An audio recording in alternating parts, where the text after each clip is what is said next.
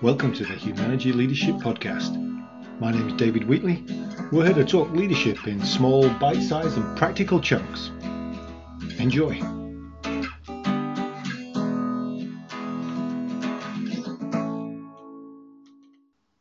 Well, welcome to this episode of the Humanergy Leadership Podcast, which is uh, another one of our First Friday sessions. And if you've not come across Humanergy's First Friday sessions, they happen on the first Friday of every month at 12 noon Eastern Time and go on for about 50 minutes. And it's an interactive work session around leadership.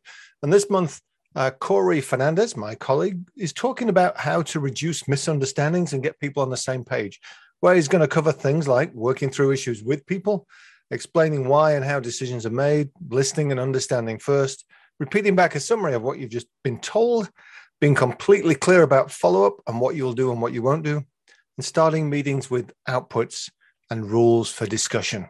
Here's Corey. All right, so we're going to dive in and talk about this important topic of how do I reduce misunderstandings and get people on the same page. So I'm going to share my screen with you momentarily. And I love this particular topic, and I find myself thinking it's one of the probably the most important things we can explore as leaders in our everyday work with teams. Um, and I love this particular topic because if you think about how many times we communicate in any given day, it can range from probably dozens to even in the hundreds. I mean, the, there is an abundance of communication when you think about all the ways we text each other, we post things on, you know, in our teams meetings, uh, we might send email back and forth to one another. We might be on the phone. Any of those things count as communication back and forth to one another. And so that means there's an abundance of opportunity for us to actually create understanding. And there's also an abundance of opportunity for us to create misunderstandings. And so we're going to go through kind of six key areas or topics to think about when we're trying to reduce misunderstandings and increase the number of understandings that we have throughout our everyday communications and how we're connecting with our people, our teams, and so on. And so here are the six. First up, work through issues with people first. Listen first, then discuss. And so this is where, you know, I think oftentimes um, as people, as human beings, we're very capable of going into autopilot. We just kind of snap into very comfortable behaviors, familiar behaviors without even realizing it. And when issues pop up, when there's an issue that surfaces on the table, a common autopilot behavior that I often hear with leaders that I partner with is they get involved right away by trying to fix it or tell others what to do or even solving the issues directly for themselves. And this often comes from a place of wanting to be very helpful, right? You can kind of feel the stress or anxiousness when an issue pops up and they want to snap to it and resolve the issue. And when we go into this autopilot space, we've all been there before, this can lead to some unintended consequences.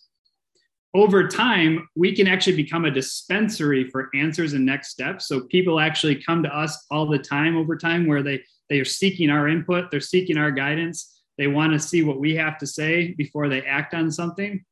And employees then start to rely on our thinking and our perspectives and not their own and this in this case is right when we get into this pattern we get into this kind of place it can limit what we see and don't see and we can end up with less desirable options less desirable solutions to solve the issue and so we believe a more favorable or a more valuable default as leaders is to try to really listen first and I love partnering with this one leader right now over the last year or so. His kind of mantra, his kind of way of seeing the world is when my people come to me with an issue, when my peers come to me with an issue, my default is to ask them to solve their problems out loud. He wants to hear them kind of talk through the way that they're addressing the issue or want to address the issue, trying to see it from their perspective, talk through it out loud. And he's really listening in that space. And by having them actually go through that and solve it out loud, he's actually given them the space to feel like their contributions, their thinking matters and he's gaining really valuable insight as to, in terms of what they see or don't see for how to approach that particular issue. And it, it really kind of highlights this quote that i love that listening is an act of generosity and a source of discovery. This leader brad right? Not only does he gain really valuable information and discovers really valuable information about what their people are thinking what his people are thinking trying to solve these issues but he's also given them the space to have some discovery as well and actually figure out different options they might have at their fingertips. And so this becomes a really important practice. Listen first, then discuss. Let's see here. A couple of things I want to highlight here is one of the things that we can find ourselves getting a little bit of trap in, and this is where there's a little bit of a watch out, is when we're trying to listen and trying to have that be our default, is we might hear something that we disagree with. And we might urge, you know, out of urgency, kind of snap to sharing our perspective and kind of snap to sharing what we think is right.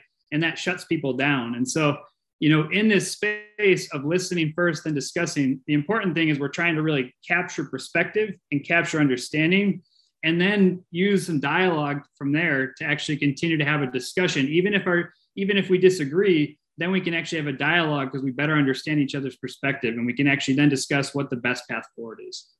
It's a little bit of a watch out there for us.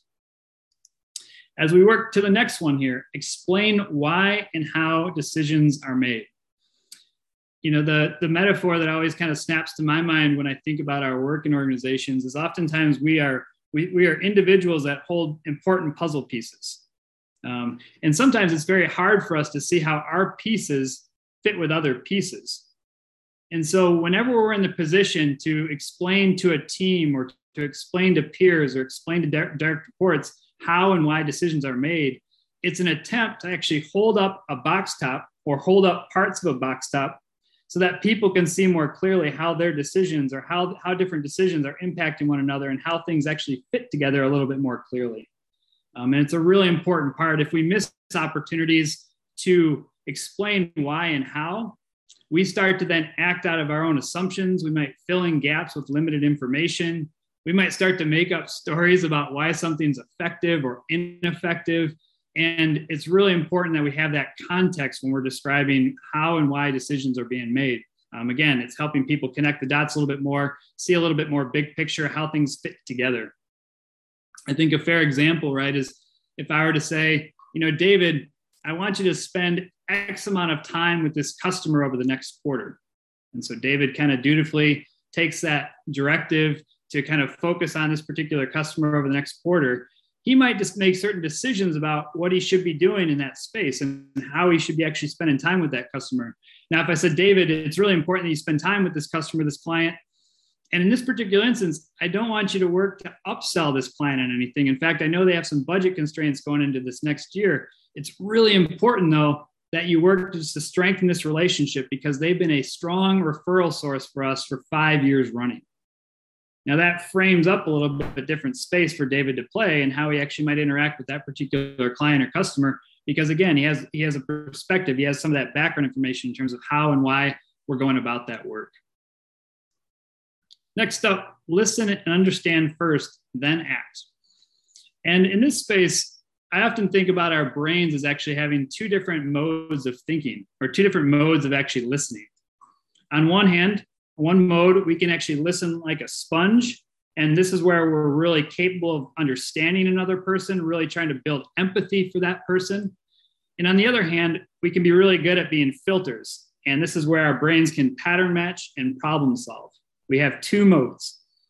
Now, the challenge when we get into the pattern matching and problem solving, the filtering, is that when we're dealing with employees and customers and so on and big issues like economic uncertainty, racial, ethnic, gender equality, childcare coverage, hybrid work arrangements, and so on, we can miss important aspects of another's experience. And we can then rely too heavily on our biases and prejudices and so on.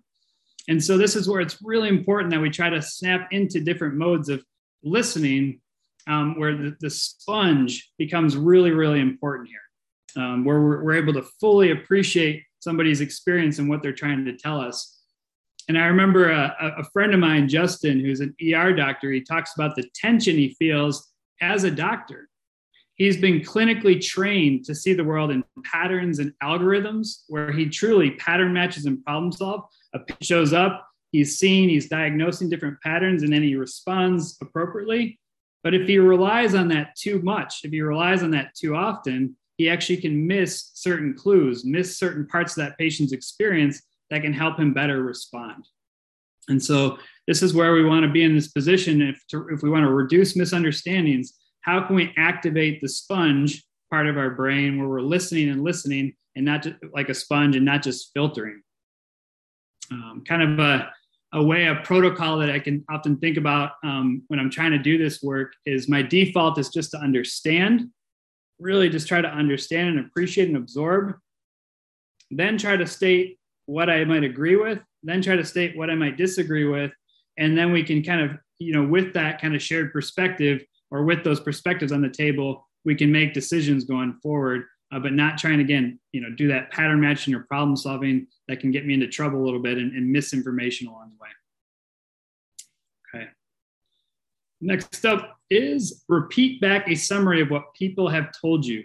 Um, and now this is where I, I, get the sense, at least in my work as a human being, that this is kind of an everyday survival skill, uh, not just a leadership skill. Um, I actually think this is probably the number one difference maker that we can do consistently in our lives to save time, to save frustration, to strengthen credibility, to strengthen our trust with other people and, and our connectivity with somebody. And if we've ever been on the receiving end of somebody that really summarizes what we're saying well, we have moments where we feel seen and heard and valued. And that's an incredibly powerful tool, right, that we can use to help somebody feel seen and heard and valued. And so, you you know, the work that the Humanergy team does a lot with one another, with our clients, and so on, is trying to help them build some muscle around summarizing really well, using that as a critical kind of routine in our listening with folks.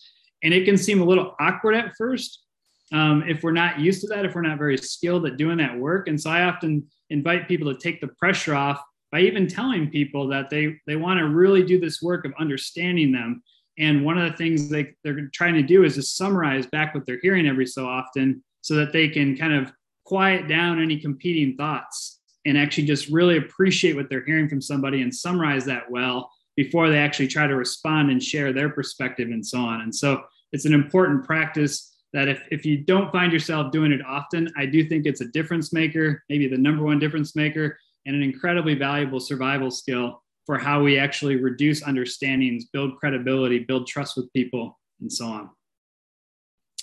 And next up here, we just have a couple more. Oh, yes. the, just to show you a little picture here, the, the value, right, too, with summarizing really well is let's just say I have a triangle in my head and I'm sending that to David, and David actually, what he understands and what he summarizes is a square. When he summarizes the square, that gives me a chance to actually fill in additional information, fill in different pieces, and we can partner better together to all of a sudden now land in a place where we have the same pictures in our head. The, the triangle matches the triangle, and that summarizing is a critical way to get there. Next up, be completely clear about your follow up, what you will do and what you won't do. Um, and so this is where, if you think about follow up, you know, and it's a, in a lot of ways, this is our job of doing what we agreed to do. And in some instances, our agreements with one another and what we agree to follow up on can be a little sloppy. Um, these can be things that we might offer to one another um, with the best of intentions of following up, with the best of intentions of following through, but we leave it very vague and ambiguous.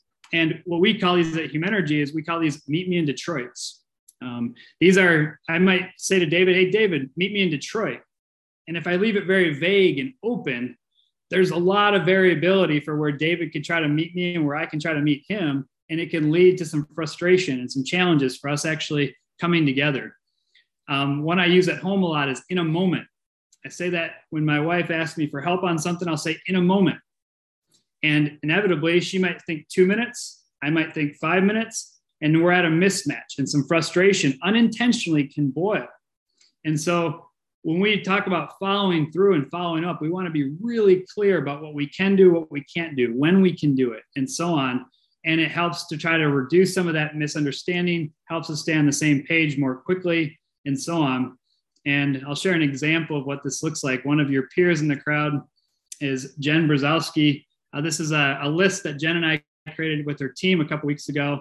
And her team offered these for some of their Meet Me in Detroits. Some of these might sound very familiar to you. You might use some of these yourselves when you're actually responding to peers or clients and so on. And what we're trying to do is avoid these, eliminate these, and be more and more clear about how we're going to follow up, when we're going to do it, what we can do, what we can't do. and when somebody can expect that from us. Okay.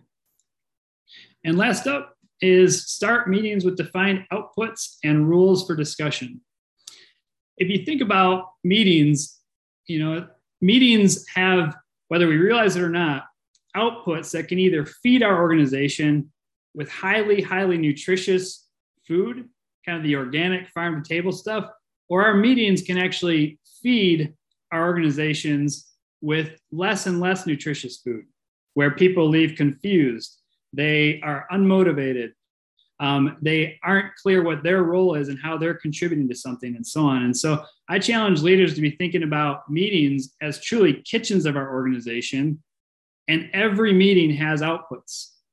And we want those to be as highly nutritious as possible to feed our organizations as much as possible in terms of engagement, high, high coordination, uh, momentum, uh, you know, quality decisions where we're aligned, and so on. And so our work as leaders to do that, to feed our organizations really well, is we want to help people come into meetings with clear outputs and how and rules for how we're going to work together. And a quick example I'll share with you is on one hand, on the left side of the screen, we can just tell our folks, hey, we're going to meet Tuesday at 10 a.m. And immediately, every participant might have a different picture for what we're going to be doing on Tuesday at 10 a.m. Alternatively, on the right hand side, I can ask folks to show up on Tuesday. We're going to be making a decision on X. The impact of the decision will be kind of speaking to what's to come. Prior to the meeting, please review. Here's some pre work, some inputs, and we're going to follow this agenda. And when I'm clear about the outputs, the inputs, how we're going to make decisions, the actual ways we're going to convert those inputs into outputs, all of a sudden people have much greater focus. We're able to snap to the work. We're able to get less distracted by competing interests and so on because we have a clear path forward for what we're going to be focusing on. So that was Corey Fernandez, and uh, he is contactable through Humanergy. If you want to know more about what he just shared, if you want to know more about our First Fridays, go to humanergy.com where you can subscribe and, uh, join our First Friday work sessions.